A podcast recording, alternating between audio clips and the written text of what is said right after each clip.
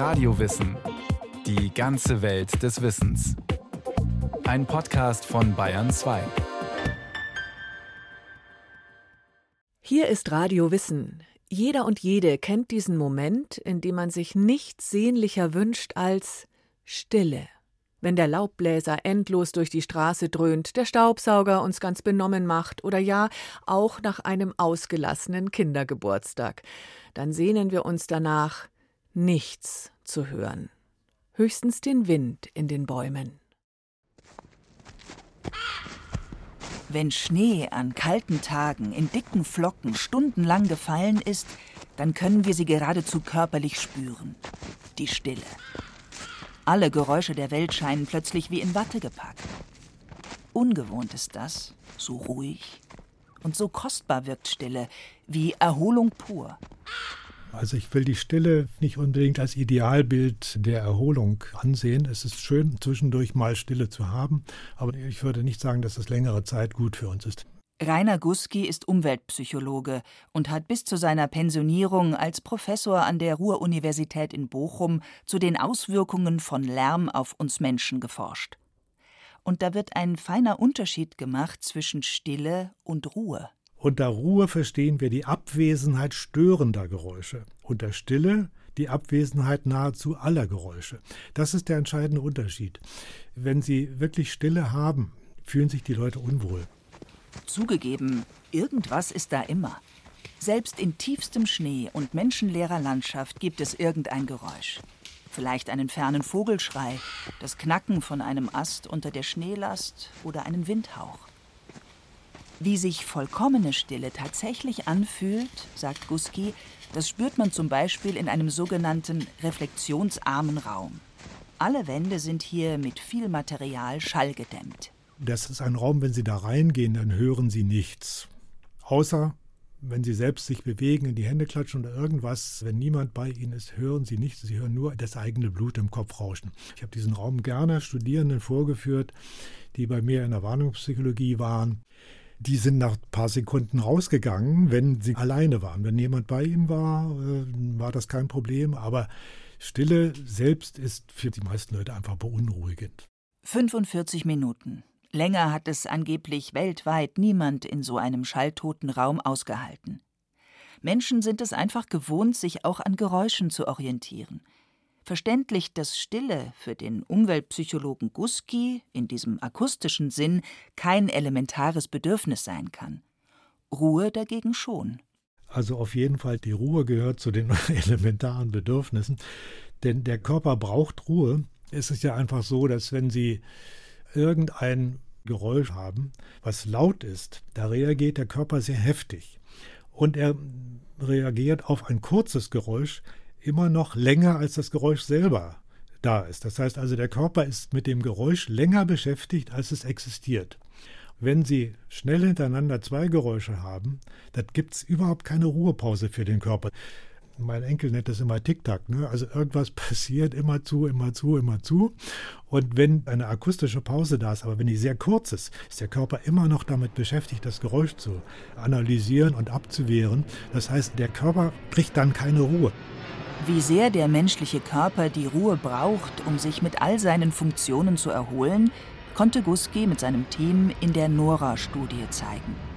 Mehr als eine Million Personen stellten dafür Daten über ihre Gesundheit, Lebensqualität und die Entwicklung ihrer Kinder zur Verfügung. Zusätzlich wurden einige tausend Personen ausführlich befragt, die in der Nähe von deutschen Flughäfen wohnten.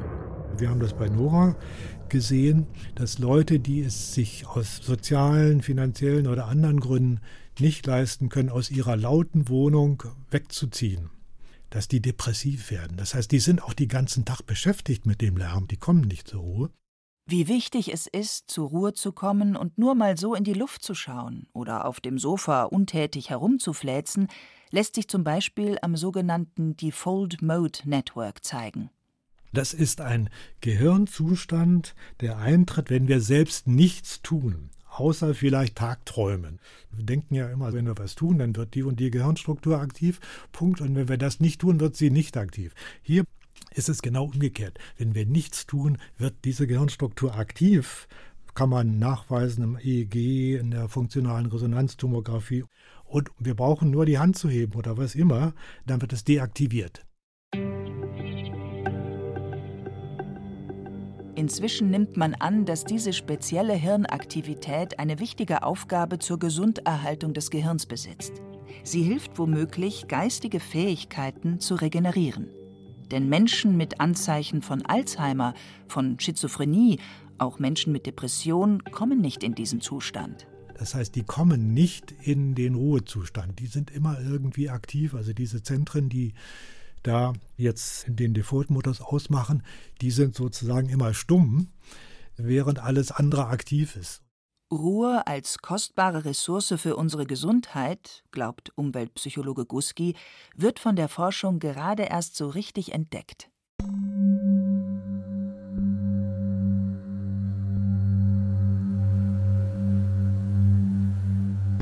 Für Menschen aller Religionen sind Ruhe und Stille dagegen seit Jahrtausenden und weltweit alltäglich genutzte Kraftquellen. Auch im akustischen Sinn, aber nicht nur, sagt Nicole Grochowina. Ich glaube, dass wir Ordensmenschen sozusagen noch die qualitätsvolle, gefüllte Stille dazulegen können in der Definition. Grochowina lehrt als habilitierte Historikerin an der Friedrich-Alexander-Universität Erlangen. Sie stammt aus Hamburg und lebt seit 2008 als Schwester Nicole in einem evangelischen Orden, der Kommunität Christusbruderschaft im oberfränkischen Selbitz. Stille, sagt Schwester Nicole, sei ein dauerhafter Bestandteil ihres Lebens. Wenn ich zum Beispiel die Stille im Gebet meine und sage, hier bin ich Herr und das ist jetzt eine besondere Zeit und ich bin achtsam in dieser Zeit. Also ich fleze nicht auf dem Sofa und gucke Löcher in die Luft, sondern das hat eine vorsichtige Erwartungshaltung auch in sich. Stille ist in dem Sinne dann tatsächlich Ausdruck eines Beziehungsgeschehens und nicht einfach nur eines Abhängens. Das ist ein wichtiger Unterschied. Was von außen nach stillem Gebet aussieht, das sei innerlich immer eine Art Gespräch, eine Auseinandersetzung mit Gott als einem Gegenüber. Für Schwester Nicole ganz klar, das kann sehr erfüllend sein. Von jeher ist ein Rückzug hinein in Ruhe und Einsamkeit der Natur spirituell aufgeladen. Stille ist ein geistliches Geschehen. Wenn wir es aus religiöser Perspektive angucken, nehmen Sie die biblischen Geschichten. Jesus macht große Taten, dann zieht er sich zurück in die Stille und die Frage ist, was macht er da eigentlich? Er sitzt da und richtet sich neu aus auf Gott Vater. Und er empfiehlt seinen Jüngerinnen und Jüngern ja auch sehr deutlich, wenn ihr große Taten vollbracht habt, dann sucht euch danach einen einsamen Ort, dass ihr euch sortieren könnt und quasi neu auftanken könnt und euch, nachdem es immer so nach außen gegangen ist, wieder nach innen hin ausrichten könnt. Eine zentrale Bibelstelle zur Frage, wie zeigt sich Gott dem Menschen, ist im ersten Buch der Könige zu finden, die Geschichte vom Propheten Elias. Ganze 40 Tage und 40 Nächte wandert er einsam zum Berg Horeb und hofft, Gott zu begegnen, um ihm seine verzweifelten Fragen stellen zu können. Es kommt ein Sturm, ein Erdbeben, sogar ein Feuer. Gott ist es jeweils nicht. Letztlich kommt Gott als sanftes, leises Säuseln im Wind und spricht darin zu Elias. Okay, das heißt also in der Konsequenz, wenn ich Gott etwas ablauschen will, dann braucht es einfach diese Stille. Und jetzt mal ganz platt gesagt, das brauche ich natürlich auch als Mensch, weil wenn ich die ganze Zeit nach außen und rufend und agierend unterwegs bin, dann höre ich ja auch nicht hinreichend auf mich, es sei denn, ich bin so genial, dass ich das alles gleichzeitig kann, weiß ich aber nicht, ob der Mensch an sich das immer so ist. Insofern braucht es diese Rückzugsmomente zum Aufladen, deswegen kommen ja auch Menschen ins Kloster. Und zwar Laien. Seit längerem gibt es den Trend, sich für ein paar Tage oder Wochen etwas zu gönnen, was Kloster auf Zeit heißt. Es ist eine Art Auszeit vom Alltag. Viele kommen mit großen Fragen zu Berufung, Lebensentscheidungen, auch nach schweren Krankheiten oder Verlusten und wollen sich neu ausrichten. Auch im Kloster Selbitz können sich Gäste von Ordensschwestern mit hineinnehmen lassen in ihre Form der Stille. Die Menschen, die zu uns kommen, klinken sich ein in eine Gemeinschaft, die sowieso betet, die hört, die schweigt. Und das macht es für sie leicht, einfach mitzumachen. Also sie müssen dann nichts aus sich heraus generieren, sondern sie tauchen ein in das, was wir sowieso machen. Und dadurch tragen wir sie im Grunde mit. Mit all der ungewohnten Ruhe in den stillen Zeiten und stillen Gebeten umzugehen, ist für Ungeübte meist nicht leicht. Um wirklich Kraft daraus zu ziehen, braucht es professionelle Begleitung, meint Schwester Nicole. Was höre ich denn da eigentlich gerade? Höre ich mich und meine Gedanken? Das wird zu 95 Prozent der Fall sein. Oder höre ich tatsächlich auch so etwas wie ein leichtes Säuseln im Wind? Das sind dann vielleicht die zwei bis drei Prozent und die anderen zwei Prozent sind irgendwas. Ewigkeitsrauschen oder so etwas. Insofern braucht es da immer auch die Unterscheidung. Zusammen hellhörig werden, wenn die Seele das Reden anfängt, nennen das die Ordensschwestern. Und genau dafür braucht es die Gemeinschaft, die Gespräche über all das, was man in der Stille erlebt.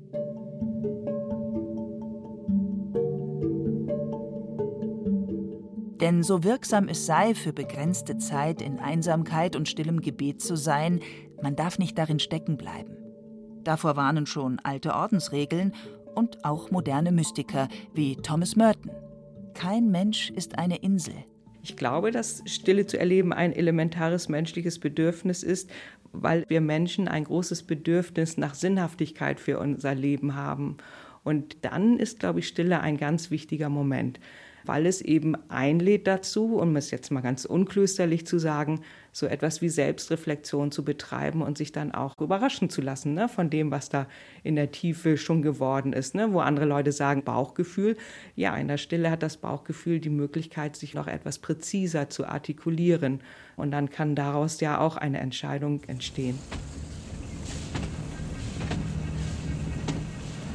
Mir ist tatsächlich persönlich Stille sehr wichtig. Ich brauche Stille auch zum Arbeiten und ich arbeite tatsächlich auch mit diesen Noise-Canceling-Headphones, so dass wirklich alle, was man sonst so Umgebungsgeräusche nennt, ausgeschaltet sind, also so gut wie es geht.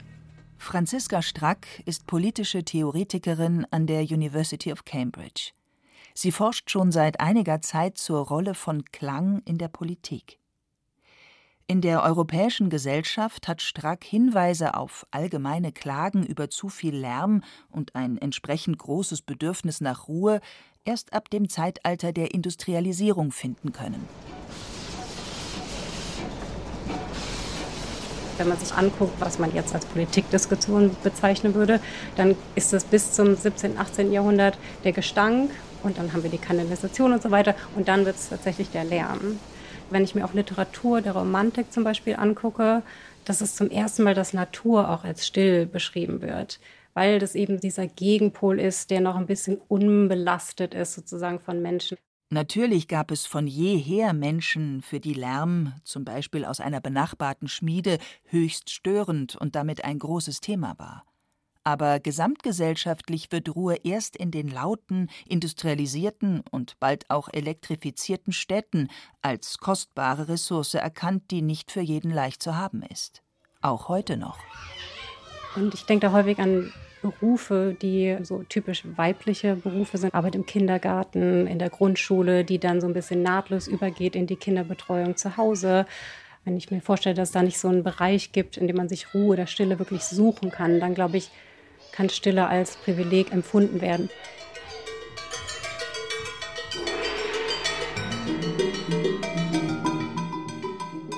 Das Gefühl, vor lauter Lärm keinen klaren Gedanken fassen zu können, kennen wir alle. Aber Ruhe ist wichtig, um denken zu können. Die politische Denkerin Hannah Arendt nannte es den Moment des stillen Dialogs mit sich selbst. Wer schöpferisch arbeitet, weiß auch, dass kreative Momente trotz größter Ruhe nicht beliebig wiederholbar sind. Kein Wunder, meint Franziska Strack. Genau, ich glaube, dass Stille auf jeden Fall immer eine Atmosphäre ist. Ich glaube aber auch, dass die gewisse Stille, die ich an einem speziellen Ort und zu einer speziellen Zeit erfahre, dass die tatsächlich fast einmalig ist, weil diese minimalen Geräusche oder Vibrationen, die gar nicht hörbar sind, sich minimal ändern mit dem speziellen Material um mich herum und dann meiner speziellen Kleidung und alles, was da so zusammenkommt. Und das scheint uns vielleicht gar nicht so wichtig, weil das eben so schwierig greifbar ist so. Aber ich glaube, es ist ganz spannend, darüber nachzudenken, wie diese ganz spezielle Konstellation zwischen mir und der Umwelt und meinen Gedanken dann eben zu was Kreativem führt, was ich zum Teil beeinflusse, aber zum Teil auch über mich ein bisschen hinausgeht, an dem ich irgendwie eher teilhabe dann, genau.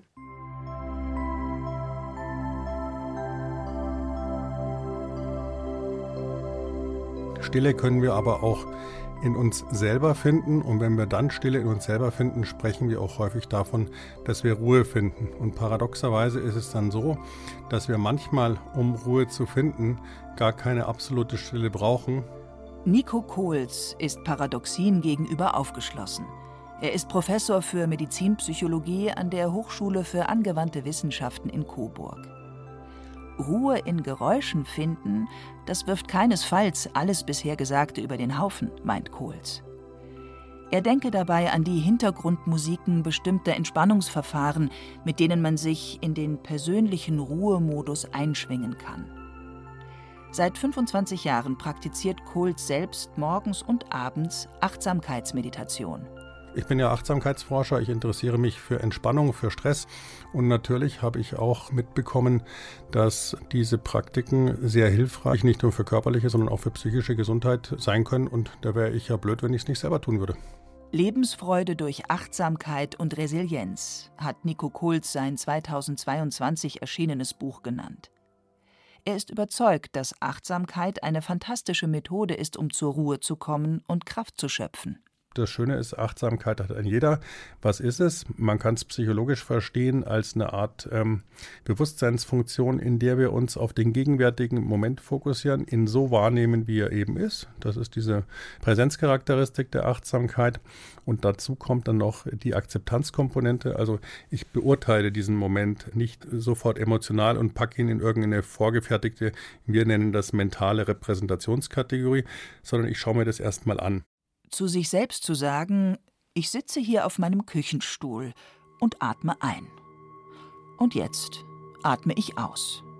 Das wäre die erste Stufe der Achtsamkeitsmeditation. Alle hereintrudelnden Gedanken sollte man vorbeiziehen lassen, wie Wolken am Himmel. Und dieser innere Moment, der sich da auftut, das ist sozusagen das Quäntchen Freiheit, was wir haben. Ja? Uns zu entscheiden, wie wollen wir das jetzt wahrnehmen und die Achtsamkeit wäre eine Möglichkeit, um zu dem Punkt zu kommen, zu sagen, ui, ich bin jetzt gerade ziemlich erschöpft und ich glaube, was ich jetzt brauche, ist ein bisschen Ruhe und die kann ich finden, indem ich in die Stille gehe, in die Meditation gehe und manche sagen, ich mache ein Nickerchen und gehe einfach schlafen. Nur was sich so einfach anhört, den aktuellen eigenen Zustand bewusst wahrnehmen, dazu sind viele Menschen in unserer schnelllebigen Zeit gar nicht in der Lage, sagt Kohls. Das sollte sich ändern, findet auch sein Kollege Professor Andreas de Bruyn von der Hochschule München. 2010 konnte de Bruyn als einer der ersten in Europa Lehrveranstaltungen zum Thema Achtsamkeit und Meditation anbieten, bei Studierenden für das Sonderschulamt und andere psychosoziale Berufe. Und ich habe dann mal zusammen mit ihm in der Bachelorarbeit untersuchen lassen, was hat den Leuten eigentlich am meisten gebracht, nachdem die drei, vier, fünf Jahre im Beruf waren. Und alle haben gesagt, es war diese meditativen, diese Achtsamkeitskomponenten, mich selber auch zu lernen, auszuregulieren, mein inneres Armaturenbrett aufzubauen. Warum? wenn ich an einem verregneten Montagmorgen vor der Klasse stehe, ich habe mich mit meinem Partner gestritten, mir geht es eigentlich nicht gut und ich merke, ich bin nicht durchlässig. Wie gehe ich mit solchen Situationen um? Zu wissen, wie man Ruhe und Stille in sich selbst findet und dabei auch eine Art inneres Schutzschild aufbaut, um sich in schwierigen Situationen abgrenzen zu können. Sowas haben die Studierenden in der Achtsamkeitspraxis gelernt. Beispielsweise, ich habe ein schwieriges Gespräch und was mache ich? Ich gehe nicht sofort in das nächste Gespräch oder ins Klassenzimmer, sondern ich baue ein bisschen Zeit ein für ein Transitionsritual, wo ich eben einmal ums Klassenzimmer umlaufe und kann mich wieder neu zentrieren und dann gibt es nicht so einen emotionalen Überhang. und da sagen die Studierenden, das ist sehr hilfreich für sie. Trotz alledem scheuen manche Menschen persönliche Ruheinseln und die äußere Stille, die damit einhergeht. Für Medizinpsychologen Kohls keine Überraschung.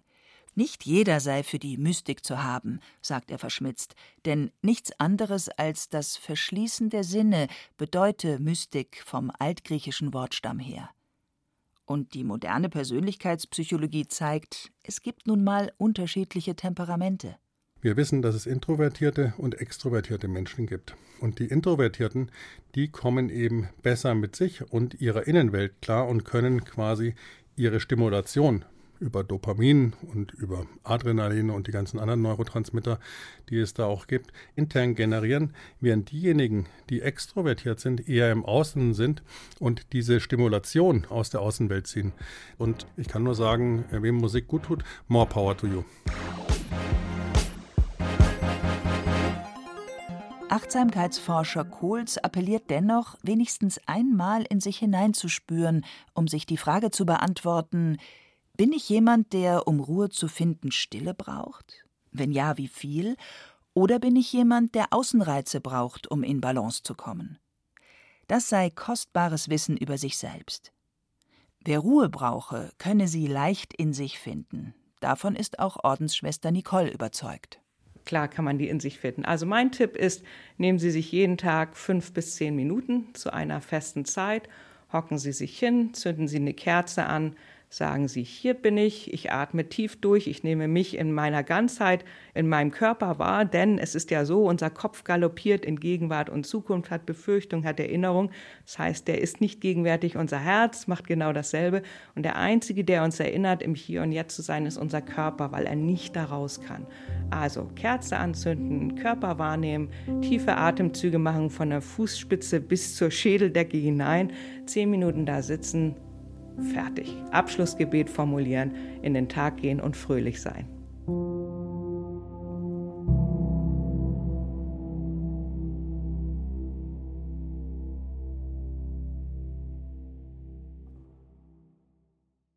Anja Mösing über das Bedürfnis nach Stille und die Ruhe als Kraftquelle. Zum Thema Achtsamkeit gibt's bei Radio Wissen übrigens auch eine eigene Podcast-Folge und natürlich noch viel mehr, gerade auch zu Psychologie und Spiritualität in der ARD Audiothek und überall, wo es Podcasts gibt.